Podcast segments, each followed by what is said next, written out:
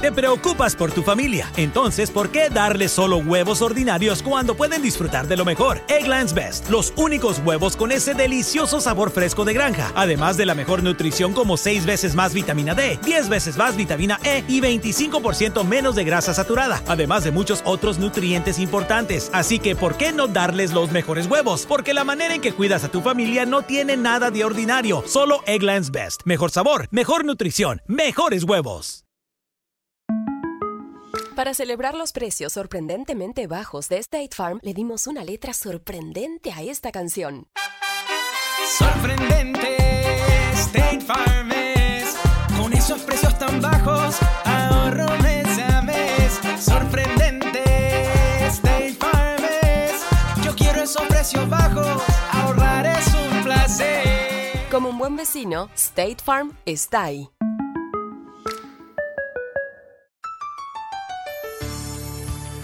Saludos, amiga y amigo. Gracias por escuchar el podcast de elamorquevale.org. Usted es una verdadera bendición. Sus oraciones y ofrendas de amor son una inversión para poder continuar traduciendo, grabando, produciendo y transmitiendo el amor que vale. De todo corazón, Gracias por sus fieles ofrendas de amor mensuales para elamorquevale.org. Y estamos en el número estadounidense 901 382 7900. Es el 901 382 7900. Ahora un mensaje producido para su edificación.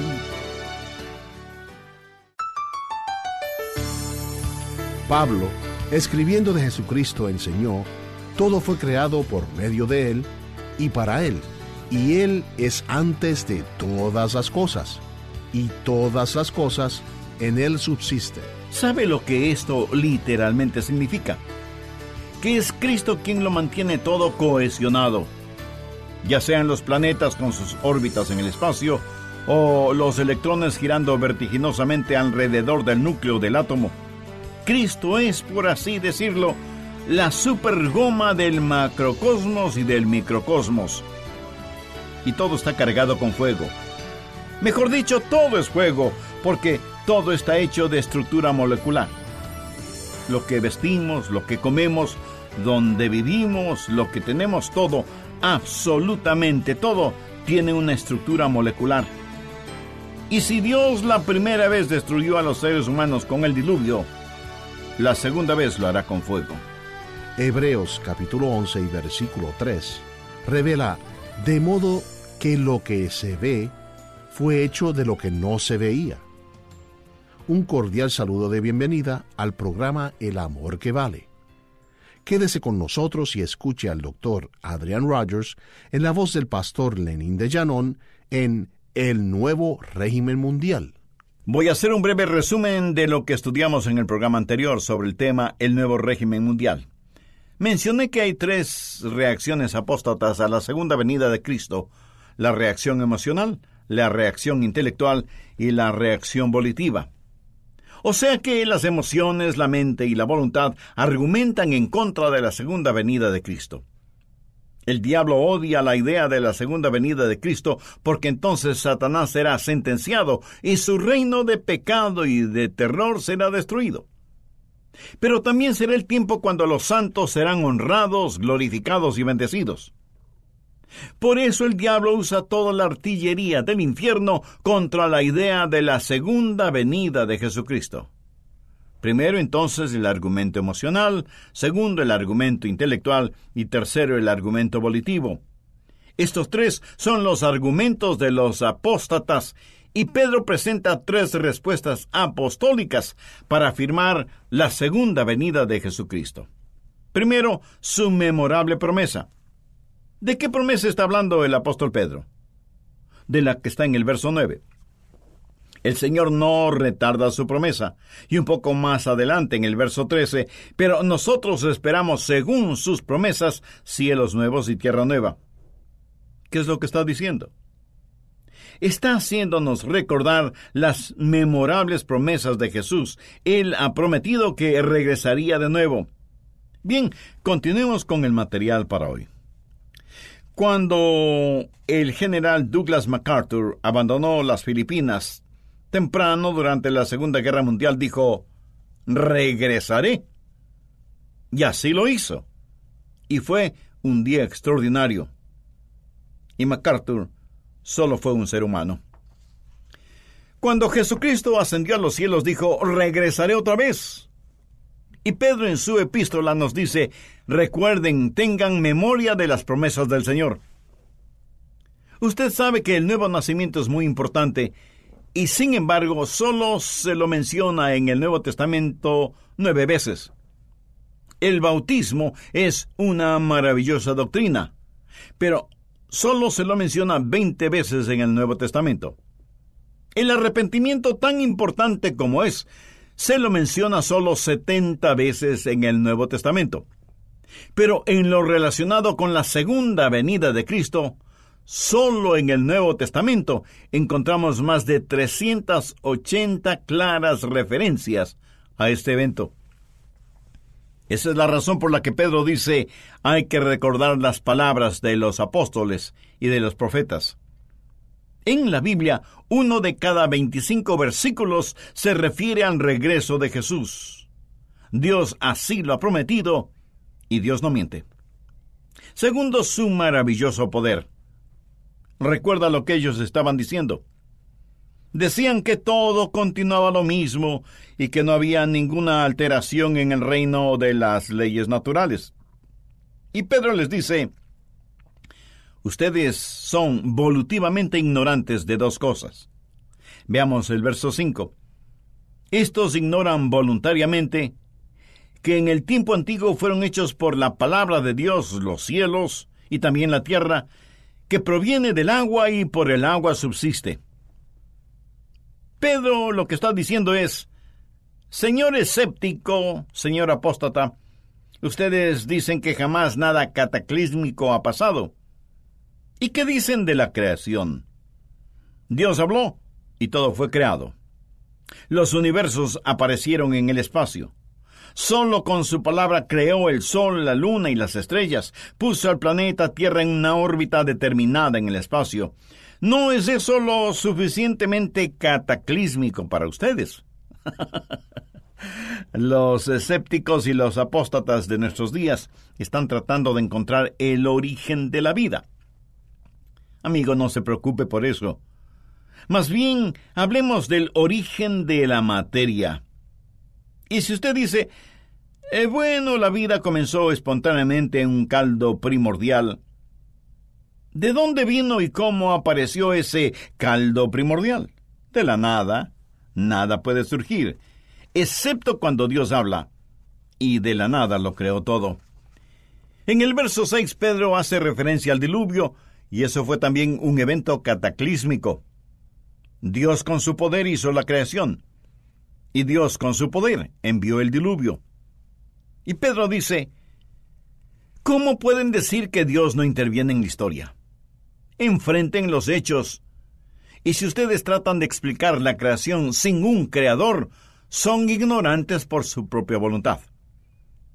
Amigo, piense en esto por un momento. Es una necedad inexplicable el creer que todo simplemente sucedió y que de la nada surgió todo. Y el argumento que Pedro presenta es que lo hizo Dios y lo hizo todo y lo volverá a hacer de manera diferente. Y no será por medio de un diluvio, sino por medio del fuego. Veamos el verso 7. Pero los cielos y la tierra que existen ahora están reservados por la misma palabra. ¿Qué palabra? Pues la de Dios que los creó, guardados para el fuego en el día del juicio y de la perdición de los hombres impíos. Note la frase, guardados para el fuego. En el griego, eso literalmente significa que los cielos y la tierra son como un depósito de fuego. La naturaleza subatómica del universo nos dice que todo no es en realidad materia, tal y como la conocemos, sino fuego. Investigue un poquito sobre este asunto y descubrirá, como yo lo hice, lo siguiente. Pensábamos que la parte más pequeña de la materia era el átomo. Pero los científicos han estudiado la naturaleza del átomo y han descubierto que en el átomo hay un núcleo y que ese núcleo tiene una carga electrónica positiva. Y girando alrededor de ese núcleo, en ese infinitamente pequeño átomo, hay electrones. Y estos electrones tienen una carga eléctrica negativa y giran alrededor del núcleo a una velocidad increíble. Y esto es lo que yo leí al respecto. Algo extraordinario acerca de los electrones en el átomo es que giran alrededor del núcleo billones de veces en cada millonésima de segundo. y eso, mi amigo, es una velocidad incomprensible, por decirlo menos, billones de veces en cada millonésima de segundo. El núcleo cargado positivamente y los electrones cargados negativamente. Por lo tanto, se atraen, se cohesionan, se unen fuertemente. Ahora esta fuerza eléctrica nadie en realidad sabe lo que es. Se la puede describir, pero no sabemos lo que es. Alberto Einstein dijo antes de morir que él esperaba descubrir lo que era la electricidad, pero nunca pudo hacerlo. Y podemos de alguna manera eh, poner esto en proporción matemática, pero no sabemos cuál es la fuerza que los mantiene cohesionados. El núcleo en sí mismo tiene neutrones y protones. Los neutrones son neutrales y no tienen ninguna carga. Los protones son positivos. Así que no hay una fuerza negativa que los sostenga en el núcleo. Sin embargo, no se separan. Y aunque los velocísimos electrones en el exterior tratan de separarlos, ellos permanecen cohesionados. ¿Qué es la causa de esta fuerte cohesión. Pablo escribiendo a los colosenses acerca de Jesucristo les dice, Todo fue creado por medio de Él y para Él, y Él es antes de todas las cosas, y todas las cosas en Él subsisten. ¿Sabe lo que esto literalmente significa?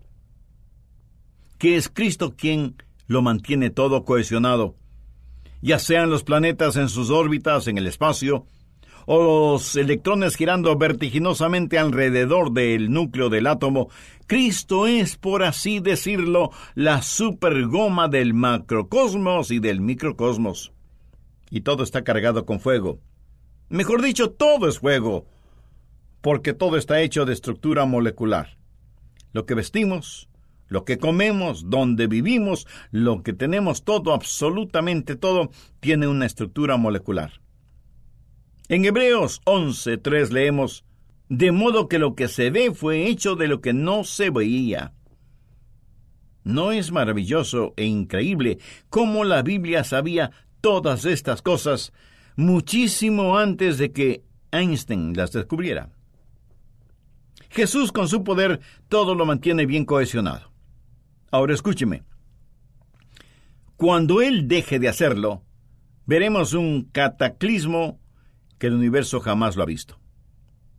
Si Pedro lo entendió de esa manera o no, él menciona que lo que dice es por inspiración del Espíritu Santo. ¿Y qué es lo que Pedro dice?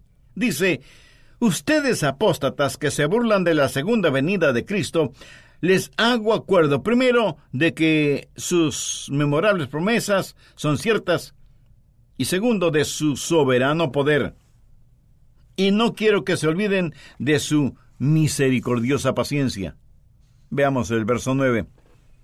El Señor no retarda su promesa, según algunos la tienen por tardanza, sino que es paciente para con nosotros, no queriendo que ninguno perezca, sino que todos procedan al arrepentimiento. Pero el día del Señor vendrá como ladrón en la noche, en el cual los cielos pasarán con gran estruendo ¿Se puede imaginar el estruendo que habrá cuando Jesús deje de sostener todas las cosas? Aquellos que dicen que todo comenzó con una gran explosión. no tienen ni la menor idea de lo que será la gran explosión cuando todo termine.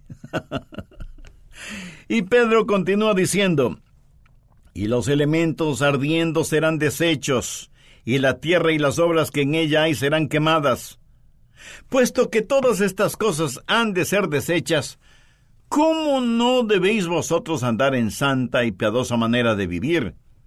esperando y apresurándoos para la venida del día de Dios, en el cual los cielos encendidos serán deshechos, y los elementos siendo quemados se fundirán. Pero nosotros esperamos, según sus promesas, cielos nuevos y tierra nueva, en los cuales mora la justicia. Por lo cual, oh amados, estando en espera de estas cosas, procurad con diligencia ser hallados por él sin mancha e irreprensibles, en paz. Y tened entendido que la paciencia de nuestro Señor es para salvación. ¿Qué significa esto? Que Dios no quiere que usted se muera y se vaya al infierno. Si Jesucristo hubiera venido ayer y usted no es salvo, su destino en el infierno está sellado por toda la eternidad. Pero Dios mantiene la puerta de su misericordia abierta para usted, porque Él es un Dios misericordioso. Dios está esperando que usted sea salvo. Y a lo mejor usted diga, bueno, si Dios es tan misericordioso, no debo preocuparme. Pues sí que debe preocuparse. Mire lo que dice el verso 10, pero el día del Señor vendrá. No debe jamás olvidar que juntamente con la misericordia está la ira de Dios. Y ambas cosas son atributos de Dios. Si usted ve a Dios solo en su ira y no en su misericordia, eso es solo parte de la verdad.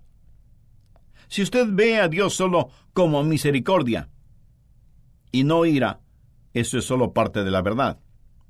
Y cuando usted hace una parte de la verdad, toda la verdad, esa parte de la verdad no dicha, se torna una mentira. Hay la misericordia de Dios y hay la ira de Dios. Y aunque Dios no quiere que nadie perezca, el día del Señor vendrá. Alguien muy sabiamente dijo, Aún ahora las rugientes aguas de la ira de Dios furiosamente se estrellan contra la represa de su misericordia. Uno de estos días, la misericordia debe dar paso a la ira, porque el día del Señor viene.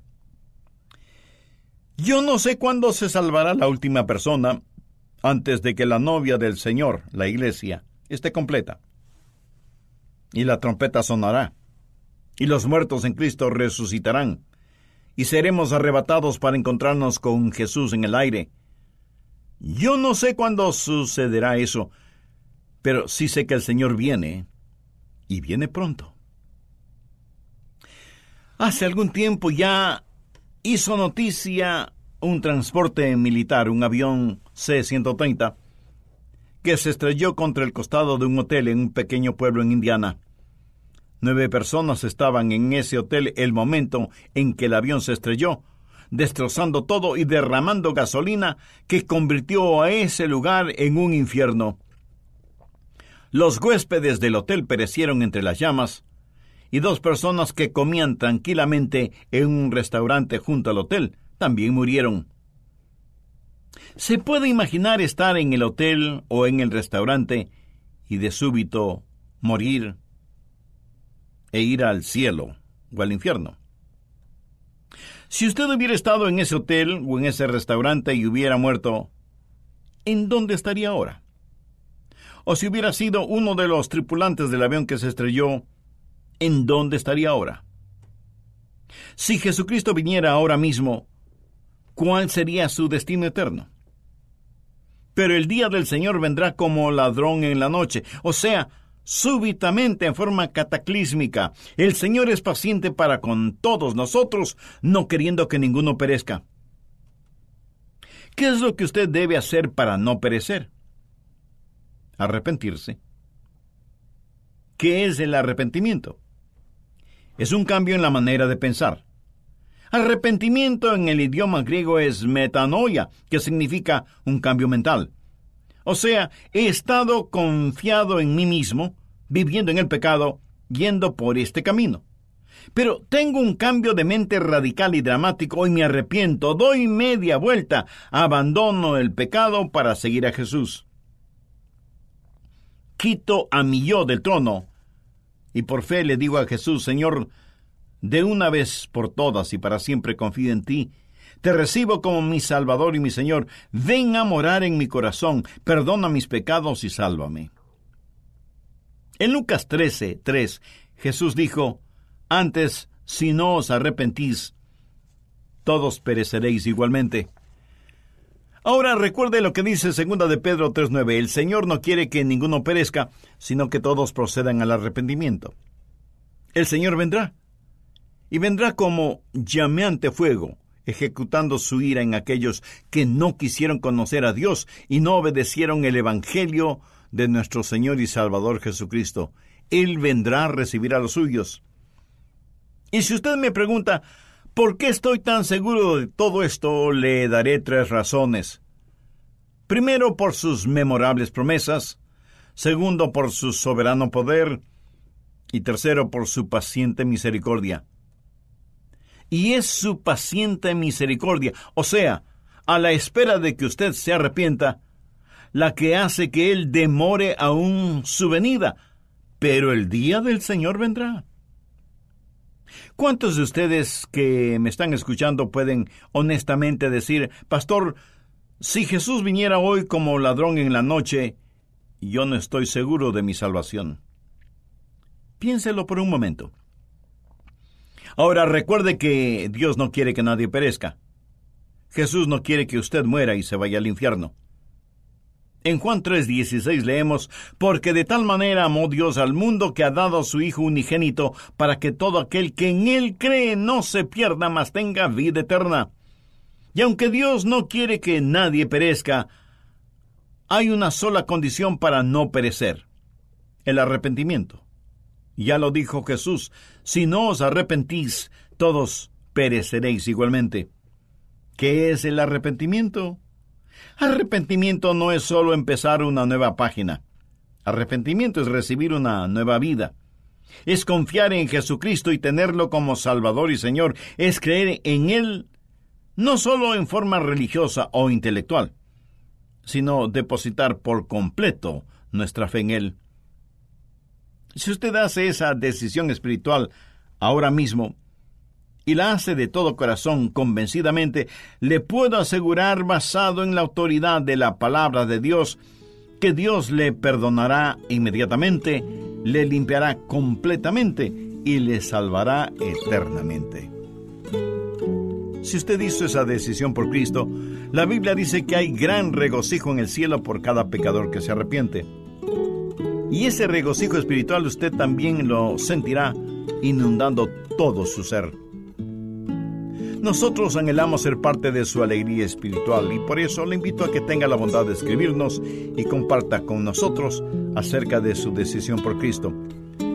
Su correspondencia, más de animarnos en este nuestro ministerio bíblico radial, nos dará la oportunidad de conocerle un poco más personalmente y el privilegio de orar por usted y su nueva vida como creyente en el Señor Jesucristo. Que Dios le colme de bendiciones. El nuevo régimen mundial está a su disposición.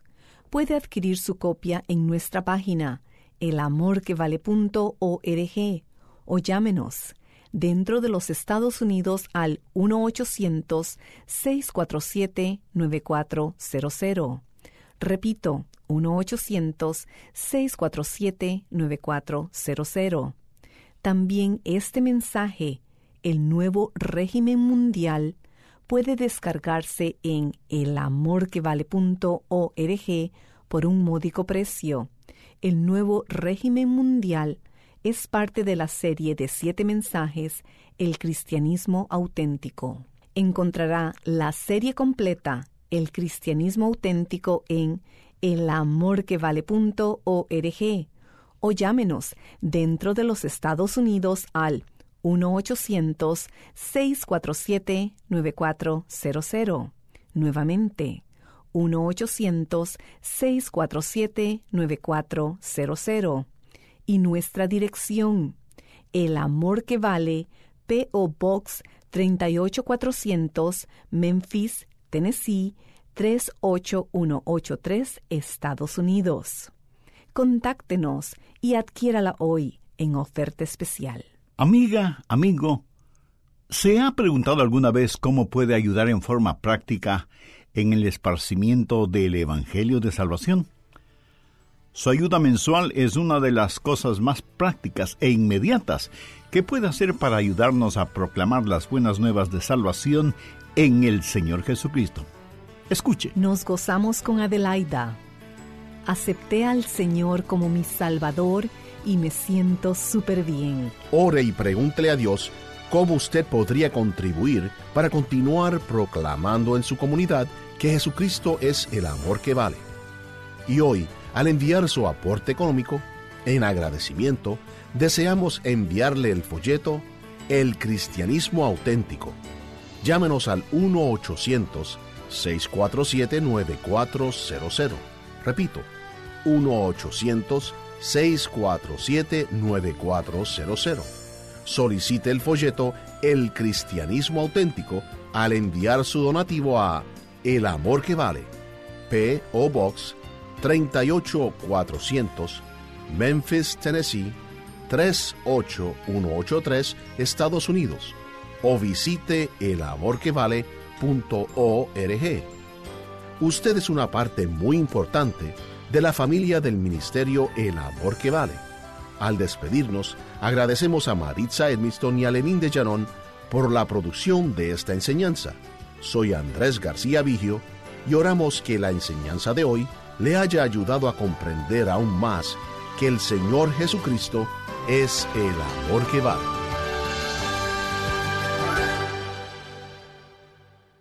Todos los derechos de autor son propiedad intelectual del Ministerio El Amor que Vale o Love Worth Finding Ministries. Prohibida su traducción, transcripción, transmisión, duplicación, distribución y venta sin autorización escrita. Nada es más importante que tu familia, así que ¿no se merecen lo mejor? Eggland's Best te brinda un mejor sabor y nutrición. En comparación con los huevos ordinarios, Eggland's Best te ofrece 10 veces más vitamina E, 25% menos de grasa saturada y 6 veces más vitamina D, junto con ese sabor delicioso y fresco de granja que a ti y a tu familia les encanta. Todos queremos lo mejor para nuestras familias, entonces, ¿por qué no los mejores huevos? Porque la manera en que tú cuidas a tu familia no tiene nada de ordinario, solo Eggland's Best. Mejor sabor, mejor nutrición, mejores huevos. Para celebrar los precios sorprendentemente bajos de State Farm, le dimos una letra sorprendente a esta canción. Sorprendente, State Farm es. Con esos precios tan bajos, ahorro mes a mes. Sorprendente, State Farm es. Yo quiero esos precios bajos, ahorrar es un placer. Como un buen vecino, State Farm está ahí.